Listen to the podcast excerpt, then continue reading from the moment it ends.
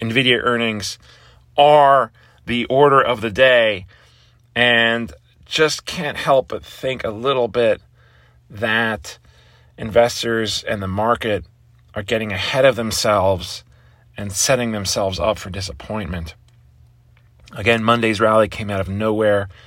Just the mere fact that Nvidia is reporting earnings led to this rally. That doesn't really make sense.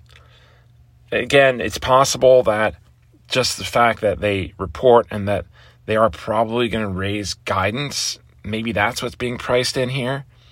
Markets are forward looking, remember. So, from that perspective, maybe what they do, what they did last quarter, isn't even all that important as far as what they say about the guidance, especially with growth stocks. That can be more important.